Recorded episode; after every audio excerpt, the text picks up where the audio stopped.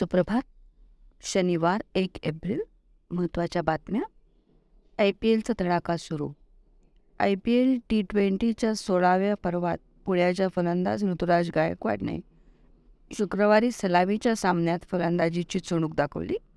त्याच्या ब्याण्णव धावांच्या तडाखेबंद खेळीमुळे माजी विजेत्या चेन्नई सुपर किंग्जने गतविजेत्या गुजरात टायटन्स पुढे एकशे एकोणऐंशी धावांचे आव्हान ठेवले. मात्र शुभमन गिलच्या अर्धशतकाच्या जोरावर गतविजेत्या गुजरातने चेन्नईवर विजय मिळवला. दरवाढीची वीज कोसळणार? आयोगाकडून घोषणेची प्रतीक्षा. नव्या आर्थिक वर्षात विजेचे दर कडाडण्याची शक्यता आहे. वीज नियामक आयोगाने शुक्रवारी रात्रीपर्यंत महावितरणचे दर जाहीर केले नव्हते. मात्र एक एप्रिलपासून दरवाढ अपेक्षित आहे. नव्या वीज दरांचा नेमका तपशील रात्री उशिरापर्यंत महाराष्ट्र वीज नियामक आयोगाकडून जाहीर करण्यात आला नव्हता. वीज निर्मिती व पारेषण कंपन्यांचे दर मात्र जाहीर झाले आहेत. त्यानुसार या कंपन्यांकडून वीज वितरण करणाऱ्या कंपन्यांना वीसशे बावीस तेवीसमध्ये महागड्या दराने वीज विक्री होणार असल्याने सामान्य ग्राहकांवरच त्याचा भार पडण्याची भीती आहे.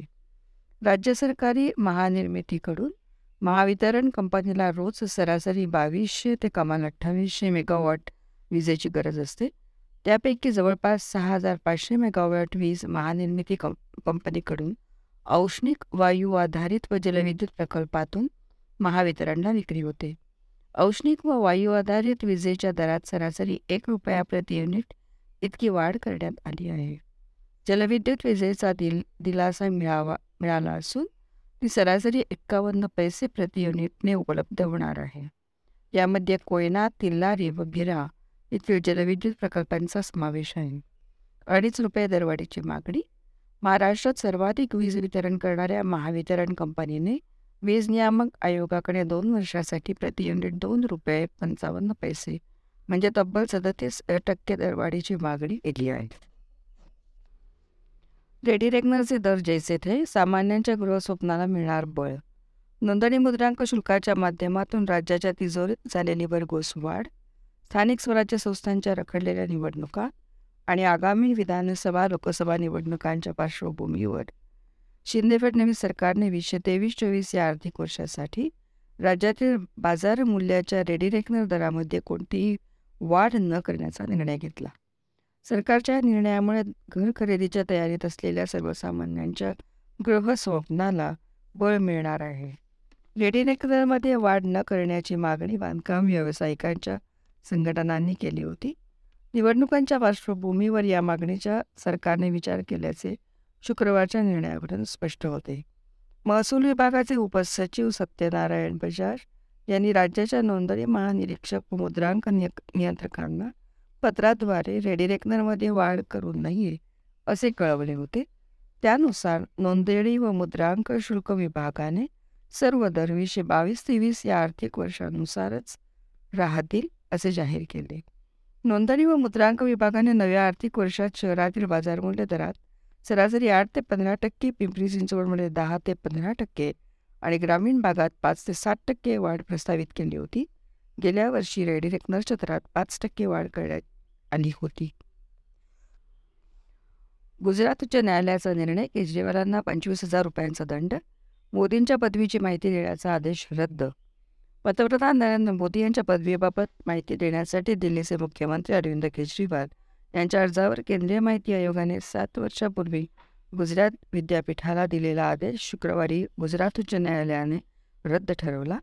या प्रकरणी न्यायमूर्ती वीरेन वैष्णव यांनी विद्यापीठाची याचिका दाखल करून घेऊन केजरीवाल यांना पंचवीस हजार रुपयांचा दंड ठोठावला आहे. गुजरात विधी सेवा प्राधिकरणाकडे चार आठवड्यात ही रक्कम जमा करण्याचा आदेशही देण्यात आला. मागवण्यात आलेली माहिती विशिष्ट आणि निश्चित स्वरूपाची नसून विशिष्ट कारणाने हेतू पुरस्कार प्रयत्न आहे याची कल्पना आयोगाला असतानाही हा चुकीचा आदेश देण्यात आला. त्यामुळे एकोणतीस एप्रिल वीसशे सोळा रोजी आयोगाने दिलेला हा आदेश रद्द करण्यात येत आहे. असे वैष्णव यांनी नमूद केले. याबाबत केजरीवाल यांना वकिलांनी स्थगितीची मागणी केल्यानंतरही न्यायालयाने ती फेटाळली. एकोणतीस एप्रिल वीसशे सोळा रोजी माहिती आयुक्त श्रीधर आचार्युल यांनी दिल्ली आणि गुजरात विद्यापीठाला मोदी यांच्या पदवीचीही माहिती देण्याचे आदेश दिले होते. शैक्षणिक पात्रता कामगिरी मूल्यमापनाचे अहवाल अनुशासनात्मक कार्यवाही ही सर्व वैयक्तिक माहिती आहे आणि खाजगीपणाच्या हक्कांमुळे ही माहिती गोपनीय राखण्याचे बंधन आहे. घटनापीठाने सुभाषचंद्र अग्रवाल प्रकरणातील आदेशात ही स्पष्टता दिली होती. असे उच्च न्यायालयाने आदेशात नमूद केले आहे. केजरीवाल यांच्या तोंडी विनंतीचा विचार करताना आयोगाने वैधानिक प्राधिकरण म्हणून मूलभूत तत्वे लक्षात ठेवायला हवी होती आणि सध्याच्या प्रकरणाचाही त्याला अपवाद करणे गरजेचे नव्हते. माहिती अधिकाराच्या कक्षेत न अडकता वाद निर्माण करण्याचा केजरीवाल यांचा उद्देश आहे. हे निसंशय दिसून येत आहे. तसे ताशेरीही न्यायालयाने ओढले. नव्या भारतात पारदर्शकताही मर्यादित आहे अशी प्रतिक्रिया उच्च न्यायालयाच्या आदेशानंतर काँग्रेसकडून देण्यात आली आहे. पंतप्रधान नरेंद्र मोदी यांच्या विरोधात बनावट माहिती पसरवण्याचा प्रयत्न होता असा आरोप भाजपने केला आहे. दुबई चीनहून येणाऱ्यांची चाचणी देशातील करोना रुग्णांची वाढती संख्या लक्षात घेऊन आता दुबई आणि चीनमधून येणाऱ्या प्रवाशांची कोरोना चाचणी करण्यात येणार आहे. यापूर्वी परदेशातून येणाऱ्या दोन टक्के प्रवाशांची विमानतळावर तपासणी करण्यात येत होती. रुग्णसेवेत होणारी वाढ लक्षात घेऊन दुबई व चीनमधून राज्यात दाखल होणाऱ्या प्रवाशांची चाचणी करण्यात येणार आहे. मागील काही दिवसांपासून चीन आणि दुबईमधून येणाऱ्या प्रवाशांची करोना चाचणी पॉझिटिव्ह येत आहे. त्यामुळे अखेर येथील प्रवाशांची चाचणी बंधनकारक करण्याच्या सूचना करोना कृती दलाच्या राज्य सरकारला दिल्या आहेत. केंद्र सरकारने दिलेल्या सूचनेनुसार चोवीस डिसेंबर वीसशे बावीसपासून राज्यातील मुंबई पुणे आणि नागपूर आंतरराष्ट्रीय विमानतळावर प्रवाशांचे सर्वेक्षण सुरू करण्यात आले आहे. यामध्ये सर्व प्रवाशांचे थर्मल स्क्रीनिंग करण्यात येत असून दोन टक्के प्रवाशांचे नमुने करोना चाचणीसाठी घेण्यात येत आहेत. प्रत्येक नमुना जनुकीय क्रमनिर्धारणासाठी पाठवण्यात येत आहे. सावरकरांच्या गावी विचार सप्ताह नाशिक येथील स्वातंत्र्यवीर सावरकर यांच्या भू बगूळ या जन्मगावी वीरभूमी परिक्रमा हा कार्यक्रम करण्यात करणार असल्याची घोषणा राज्याच्या पर्यटन विभागातर्फे करण्यात आली आहे. या कार्यक्रमाअंतर्गत येत्या एकवीस ते अठ्ठावीस मे या कालावधीत सावरकरांच्या जयंतीनिमित्त विचार जागरण सप्ताहाचे आयोजन करण्यात आले आल्याची माहिती राज्याचे पर्यटन मंत्री मंगल प्रभात लोढा यांनी शुक्रवारी दिली. या कालावधीत अभिवादन यात्रा साहित्य जत्रा गीत वीरविनायक वीरता पुरस्कार महानाट्य कौतुक सोहळा आणि कीर्तन सेवा कार्यक्रमाचे आयोजन केले जाणार असल्याचे त्यांनी जाहीर केले. मंगलप्रभात लोढा यांनी मुंबईत आयोजित पत्रकार परिषदेत वरील घोषणा केली. स्वातंत्र्यवीर सावरकर यांच्या पदस्पर्शाने पावन झालेल्या भूमीत हे कार्यक्रम सादर केले जाणार आहेत. सावरकरांची जन्मभूमी असलेल्या बगूरमध्ये भव्य थीम पार्क आणि संग्रहालयही उभारण्यात येणार आहे. तसेच एकवीस मे ते अठ्ठावीस मे दरम्यान विचार जागरण सप्ताह आयोजित केला जाणार आहे असे लोढा यांनी नमूद केले. भारताने स्वतंत्र मार्ग निवडावा धोरणात्मक संवाद परिषदेचे सूर. दुसऱ्या महायुद्धानंतर अमेरिकेने जागतिक नेतृत्व करण्यासाठी प्रयत्न केले. आता हेच प्रयत्न सध्या चीनकडून केले जात आहेत. त्यामुळे जागतिक महासत्ता होण्यासाठी चीनचे प्रयत्न सुरू असले तरी भारताने या दोन्ही देशांच्या पावलावर पाऊल न ठेवता आपला स्वतंत्र धोरणात्मक मार्ग निवडावा असा सूर चीनचा उदय आणि त्याचे जागतिक परिणाम या दोन दिवसीय धोरणात्मक संस संवाद परिषदेत उमटला. सावित्रीबाई फुले पुणे विद्यापीठात ही परिषद नुकतीच झाली. या परिषदेचे उद्घाटन लष्कर प्रमुख जनरल मनोज पांडे यांच्या उपस्थितीत झाले. यामध्ये कुलगुरू डॉक्टर कारभारी काळे प्र कुलगुरू डॉक्टर संजीव सोनावणे कुलसचिव डॉक्टर प्रफुल्ल पवार माजी कुलगुरू डॉक्टर नितीन करमळकर यांच्यासह या विषयातील वीसहून अधिक तज्ज्ञ मंडळी सहभागी झाली होती. महासत्ता होण्यासाठी चीनकडून होणाऱ्या प्रयत्नात नाविन्य नाही ही त्यांची कम कमवत कमकुवत बाब आहे. भारताने आपली अर्थव्यवस्था मजबूत करीत आपले जागतिक स्थान प्रस्थापित करावे यासाठी नवे मार्ग निवडण्याची गरज असल्याची चर्चा यावेळी करण्यात आली. बॉलिवूड आणि समाज माध्य माध्यमे वृत्तपत्रे आदींमध्ये चीनकडून विचारांचा प्रभाव पडला जातो हे उदाहरणांसहित स्पष्ट करण्यात आले. या धोरणात्मक संवाद परिषदेचे अभ्यासपूर्ण अहवालात रूपांतर करून तो केंद्र सरकारला सादर करण्याची शिफारस उपस्थितांनी केली. मेंदू वापरण्याची कला मानवी मेंदू हा किती अफाट ताकदीचा असतो हे रोज लागणाऱ्या एकेका शोधातून तंत्र तंत्रवैज्ञानिक प्रगतीतून. समजतच असते. मात्र तो संयमाने आणि साक्षेपाने कसा वापरायचा हे शिकण्याची गरज निर्माण झाली आहे. मेंदूचा वापर केला नाही की त्याची एक एक कामे करण्याची शक्ती कमी होत जाते आणि तो अधिक वेगाने थकतो असे डॉक्टर सांगत आले आहेत. हे योग्यच आहे. वयस्करांनाही स्मृतिभ्रंश भ्रंश अल्झायमर किंवा विस्मरण होऊ नये यासाठी विविध व्यायाम सांगितले आहेत. कोणी कोडी सोडवा असे सांगितले आहे. मेंदू कार्यरत शक्य तितक्या तरतरीत राहावा यासाठीचेही उपाय आहेत. मात्र मेंदूचा अतिवापर करणे आणि त्याला सातत्याने क्रिएटिव्ह ताण देत राहणेही श्रेयस्कर नसते. त्याचा अतिवापर आणि अतिताण मेंदूचे आरोग्य तर बिघडवतोच पण कधीकधी ते थेट मृत्यूला आमंत्रण ठरू शकते. असंख्य वाटांनी आपल्या प्रतिभेचा बुद्धीचा चमकदार आविष्कार घडविणारे अनेक जण असतात. मात्र आपलाही मेंदू थकू शकतो आणि त्याला स्वल्पविरामाची गरज आहे याचा विसर पडतो. मग त्याची जर जबर किंमत मोजावी लागते. हार्वर्ड मेडिकल स्कूलने विविध वयोगटातील मृत व्यक्तींच्या मेंदूचा अभ्यास काही काळापूर्वी केला. तेव्हा मेंदूमधील रेस्ट या प्रोटीनने प्रमाण तुलनेने लवकर मृत्यू आलेल्या व्यक्तींमध्ये कमी होते.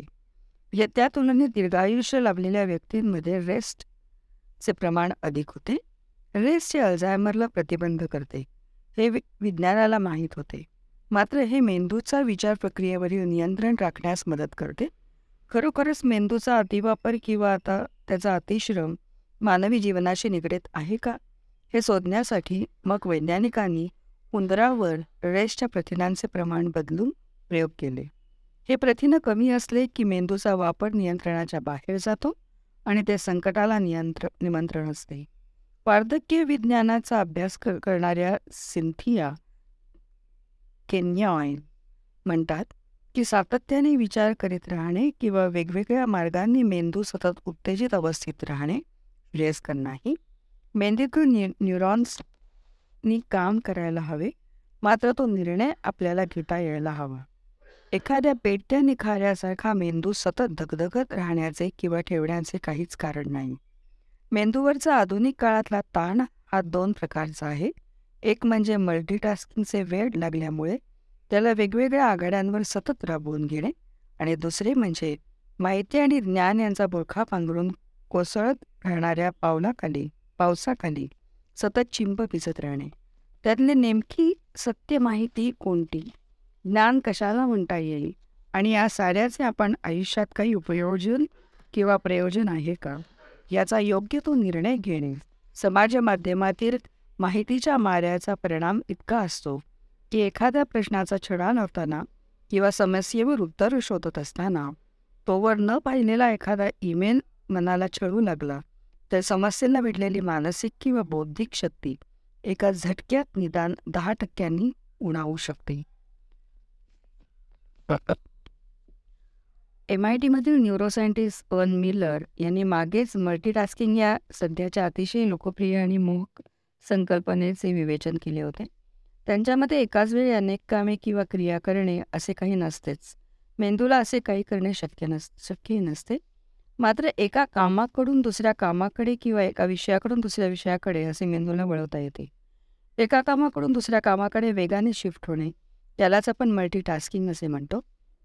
मात्र मानवी मेंदू अशा प्रकारे काम करण्यासाठी बनलेलाच नाही. असे करून आपण मेंदूला तर थकवतोच पण एखाद्या क्षणी सगळाच डोलारा कोसळू शकतो. शिवाय ज्यांना आपला मल्टीटास्किंग करतो असे वाटते ते प्रत्येक कामाची अपेक्षित गुणवत्ता टा गाठू शकतात का? हाही अनुत्तरित प्रश्न आहे. आपल्या मेंदूचा कब्जा घेणाऱ्या आधुनिक साधनांमध्ये मोबाईल फोन हा महत्त्वाचा. काही वैज्ञानिक त्याची तुलना स्विस नाईफ अशी करतात. हा चाकू असा बहुगुणी विविध प्रकारची कामे करणारा असतो. तसाच मोबाईल फोन असंख्य प्रकारची कामे करतो आणि त्याच्या विविधांगी उपाययोजनांसाठी सतत जणू आमंत्रित करत असतो. यात दोन तोटे होऊ शकतात. एका बाजूला मेंदूचा अनुत्पादक थकवा आणि दुसरीकडे मेंदूचे सर्जनशील कामाकडे होत जाणारे दुर्लक्ष. अलीकडे डोपामाइन या संप्रेरक म्हणजे हार्मोनचा फारच बोलबाला आहे. जणू सगळे आयुष्य या एकाच संप्रेरकाशी बांधले गेले आहे. या सुखद संप्रेरकाचे अतिश्रवण मेंदूला हानिकारक आहे. हे वैज्ञानिक वारंवार सांगत आले आहेत. मात्र मोबाईलपासून इतर अनेक गोष्टींच्या वापराचा उद्देश जणू तोच आहे असे अनेकांना वाटते. मानवी मेंदू हा किती अफाट ताकदीचा असतो हे रोज लागणाऱ्या एकेका शोधातून तंत्रवैज्ञानिक प्रगतीतून समजतच असते. मात्र तो संयमाने आणि साक्षेपाने कसा वापरायचा ते शिकण्याची गरज निर्माण झाली आहे. कॉस्मॉसमध्ये दोन बँका विलीन. सहकार क्षेत्रातील अग्रगणी कॉस्मॉस बँकेने आपला विस्तार करण्याच्या दृष्टीने मुंबईतील आणखीन दोन बँक कॉस्मॉसमध्ये विलीन करून घेण्याचा निर्णय घेतला आहे. मुंबईतील द साहेबराव देशमुख सहकारी बँक आणि मराठा सहकारी बँक कॉस्मॉसमध्ये विलीन होणार आहेत नुकत्याच झालेल्या विशेष सर्वसाधारण साधारण सभेमध्ये या निर्णयाला मान्यता देण्यात आली. या दोन्ही बँकांच्या विलिनीकरणामुळे कॉस्मॉस बँकेचा विस्तार मुंबईमध्ये मोठ्या प्रमाणावर होईल असा विश्वास व्यक्त करण्यात आला आहे. लवकरच विलिनीकरणाचा प्रस्ताव रिझर्व्ह बँकेकडे पाठवण्यात येणार असल्याचे बँकेकडून स्पष्ट करण्यात आले आहे. साहेबराव देशमुख सहकारी बँकेच्या अकरा शाखा असून एकूण व्यवसाय दोनशे चव्वेचाळीस कोटींचा आहे.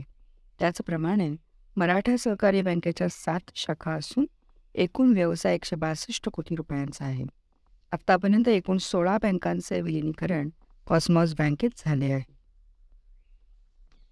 दोन लाख कोटी डॉलर निर्यातीचे उद्दिष्ट केंद्राचा निर्धार नव्या विदेश व्यापार धोरणाची घोषणा. केंद्र सरकारने शुक्रवारी नवीन विदेश व्यापार धोरणाची घोषणा केली. देशाची निर्यात वीसशे तीसपर्यंत दोन लाख कोटी डॉलरपर्यंत वाढवणे भारतीय रुपयाला जागतिक बाजारातील प्रमुख चलन बनवणे आणि ई कॉमर्स निर्यातीला प्रोत्साहन देणे ही या धोरणाची काही ठळक उद्दिष्टे आहेत. हे धोरण आज शनिवारपासून लागू होईल. केंद्रीय वाणिज्य आणि उद्योग मंत्री पियुष गोयल यांनी ही घोषणा केली. यावेळी वाणिज्य राज्यमंत्री अनुप्रिया पटेल परराष्ट्र व्यापार महासंचालक संतोष सारंगी उपस्थित होते. भारतीय रुपयात जागतिक बाजारातील व्यापाराला चालना देणे हे एफ टी पी वीसशे तेवीसचे ठळक उद्दिष्ट आहे. याआधीच्या पाच वर्षाच्या विदेश व्यापार धोरणाप्रमाणे शुक्रवारी जाहीर झालेल्या धोरणाची कालमर्यादा निश्चित केलेली नाही. गरज असेल तेव्हा त्यात बदल केले जातील. पूर्वीचे विदेशी व्यापार धोरण एक एप्रिल वीसशे पंधरा रोजी लागू करण्यात आले होते आणि वीसशे वीसमध्ये ते संपुष्टात येणे अपेक्षित होते. परंतु करोनामुळे त्याच धोरणाचा विस्तार सप्टेंबर वीसशे बावीस व नंतर एकवीस मार्च वीसशे तेवीसपर्यंत करण्यात आला होता. या क्षेत्रांना फायदा केंद्राने S C O M E T विशेष रसायने जीव साहित्यिक उपकरणे आणि तंत्रज्ञानास प्रोत्साहन धोरणांतर्गत दुहेरी वापराच्या उत्पादनांची निर्यात सुलभ करणे एफ टी पीचे ठळक उद्दिष्ट आहे. डिस्ट्रिक्ट ॲज एक्सपोर्ट हब उपक्रमाद्वारे राज्य आणि जिल्ह्यांची संल संलग्नता वाढवण्यावर भर देण्यात आला. प्रत्येक जिल्ह्यातील उत्पादने व सेवांची ओळख संस्थात्मक यंत्रणा व जिल्हा निर्यात कृती आराखडा तयार करण्यात या समावेश आहे. एफ टी पीमुळे ई कॉमर्समधील निर्यातीलाही नि निर्यात वीसशे तीसपर्यंत दोन हजार ते तीन दोनशे ते तीनशे अब्ज डॉलरपर्यंत पोच पोचेल. कोरियर सेवांद्वारे निर्यातीसाठी मूल्यमर्यादा पाच लाख रुपयांवरून दहा लाख रुपये करण्यात येणार आहे. वस्त्रोद्योगातील निर्यातीच्या स्पेशल ॲडव्हान्स ऑथरायझेशनचा विस्तार दुग्धोत्पादन क्षेत्रात सरासरी निर्यात बंधनापासून सवलत मिळाली. नव्या धोरणात सिटी ऑफ एक्सलन्सचा दर्जा मिळालेल्या एकोणचाळीस शहरात आता वाराणसी मुरादाबाद मिर्झापूर आणि फराद फर फरीदाबादचाही समावेश. छोट्या बचतीवर मोठा लाभ अल्पबचत योजनांमधील व्याजदरात पॉईंट सत्तर टक्के वाढ केंद्राचा निर्णय.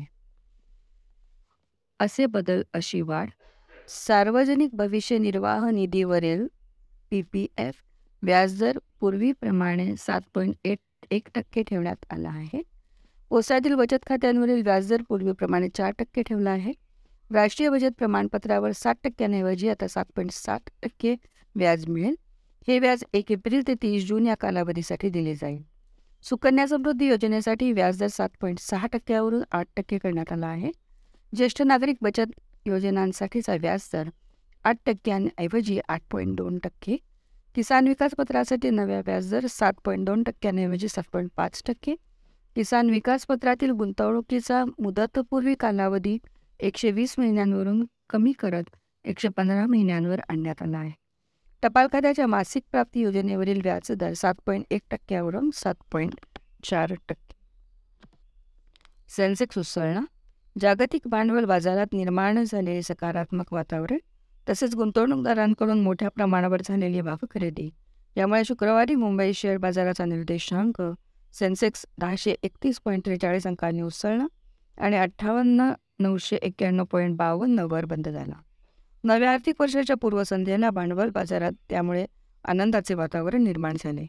राष्ट्रीय शेअर बाजाराचा निफ्टी दोनशे एकोणऐंशी पॉईंट पाच अंकांनी वधारून सतरा तीनशे एकोणसाठ पॉईंट पंच्याहत्तरवर बंद झाला. दिवसभरात सेन्सेक्स एक हजार एकशे आठ पॉईंट अडतीस अंकांनी वधारला होता. मात्र बाजार बंद होताना तो किंचित खाली आला. आर्थिक वर्षाचा शेवटचा दिवस गोड करून बाजाराने गुंतवणूकदारांना मोठा दिलासा दिल्याचे मत तज्ज्ञांनी व्यक्त केले. कोटक सिक्युरिटीजचे उपाध्यक्ष अमोल आठवले यांच्या मते अमेरिकी बॉन्डपासून मिळणाऱ्या उत्पन्नात होत असलेली घट आणि विदेशी गुंतवणूकदारांची गुंतवणूक यामुळे बाजार उसळला. सेन्सेक्समधील घडामोडी सेन्सेक्सच्या तीस कंपन्यांपैकी रिलायन्स इंडस्ट्रीजचा समभाग सर्वाधिक चार टक्के वधारला. त्यापाठोपाठ Nestle India Infosys I C I C I Bank Tata Motors T C S H C L Technologies Tech Mahindra आणि ॲक्सिस बँक बँक यांचे समभाग वधारले. Sun Pharma Asian Paints Bajaj Finance आणि टायटन या कंपन्यांचे समभाग पडले उदरपुराणा हे जाणीजे इटली मरमळ गरमागरम वाफाळलेली मऊ लुसलुशीत इडली हा आपल्यापैकी अनेकांना वीक पॉईंट असेल. खास करून दक्षिण भारत म्हणजे इडलीची पंढरी. दिवसाच्या कोणत्याही वेळी इडली खायला दक्षिणात्य खवय्ये तयारच असतात. त्यामुळे सकाळच्या कापी बरोबर इडल्यांची ताटली समोर आली तर क्या कहणे हा नाश्त्याचा फक्त लोकप्रियच नाही तर पौष्टिक पर्याय आहे. याच इडलीच्या समन समर्थनार्थ तीस मार्च हा दिवस जागतिक इडली दिन म्हणून साजरा केला जातो. या दिवसाच्या निमित्ताने स्विगीनं गेल्या वर्षभरातील इडली संदर्भातील आकडेवारी या दिवशी प्रसिद्ध केली. इडली हा मसाला डोशानंतर स्विगीवरून सर्वाधिक मागवला जाणारा न्याहारीचा पदार्थ आहे. इडलीसाठी दाही देशा. तीस मार्च वीसशे बावीस ते पंचवीस मार्च वीसशे तेवीस या काळातल्या स्विगी या आकडेवारीतून इक इडलीबद्दल मोठी रंजक माहिती समोर आली आहे. इडलीवर प्रचंड प्रेम करणाऱ्या एका माणसाने स्विगीचं लक्ष चांगलंच वेधून घेतल्याचं पाहायला मिळत आहे. हैदराबादच्या या व्यक्तीने गेल्या वर्षभरात इडलीवर तब्बल सहा लाख रुपये खर्च केल्याचे स्विगीने सांगितले आहे. मित्रमंडळी कुटुंबीय अशा सगळ्यांसाठी बेंगळुरू चेन्नई अशा शहरांमधून त्यानं इडलीच्या आठ हजार चारशे अठ्ठावीस प्लेट्स मागवल्या. त्याचा हिशोब करायचं म्हटलं तर दररोज सरासरी सोळाशे त्रेचाळीस पॉईंट त्र्याऐंशी रुपयाच्या इडल्या त्यानं मागवल्या. असं सांगता येईल. त्याच्या प्रत्येक ऑर्डरची सरासरी किंमत होती एकाहत्तर रुपये एक एकोणीस रुपये. म्हणजे दररोज साधारण त्याने इडलीसाठी तेवीस ऑर्डर्स केल्या ज्या या व्यक्तीनं किंवा त्याच्या मित्रमंडळींनी आणि कुटुंबातही फस्त केल्या असं आपल्याला म्हणता येईल.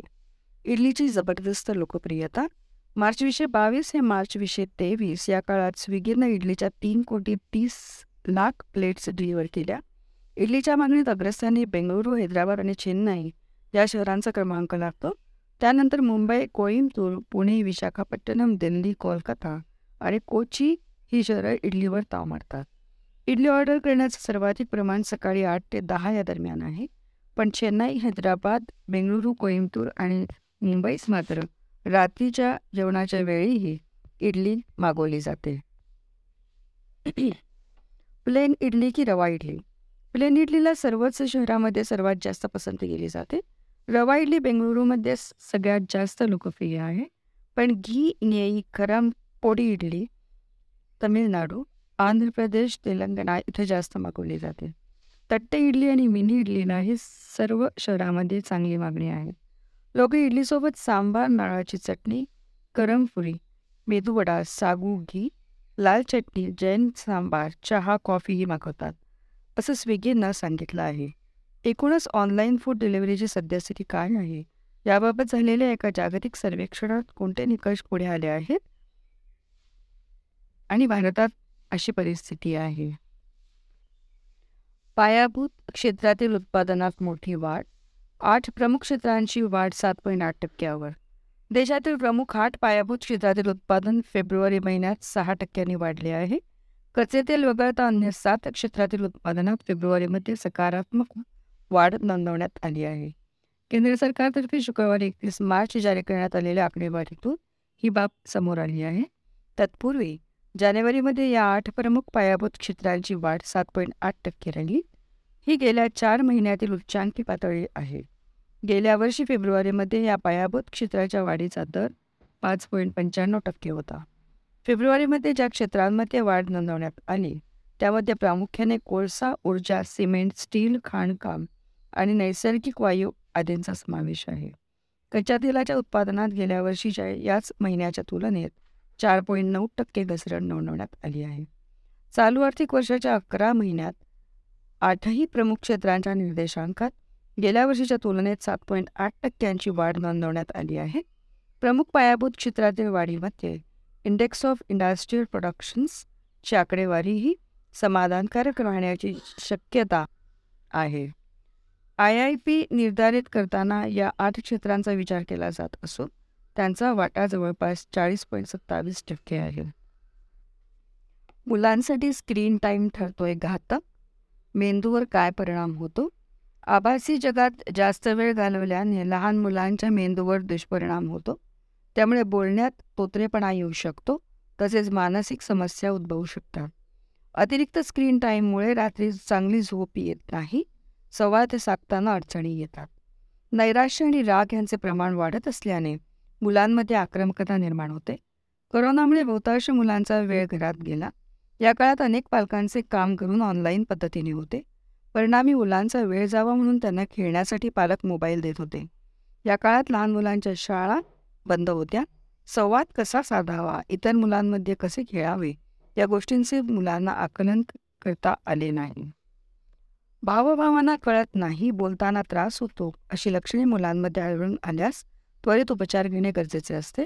वयाच्या सात वर्षानंतर उपचार करताना अडचणी येतात. दैनंदिन ओपीडीमध्ये गेल्या काही वर्षात अशी लक्षणे असलेल्या मुलांचे प्रमाण जवळपास पन्नास ते साठ टक्क्यांनी वाढल्याचे दिसून येते.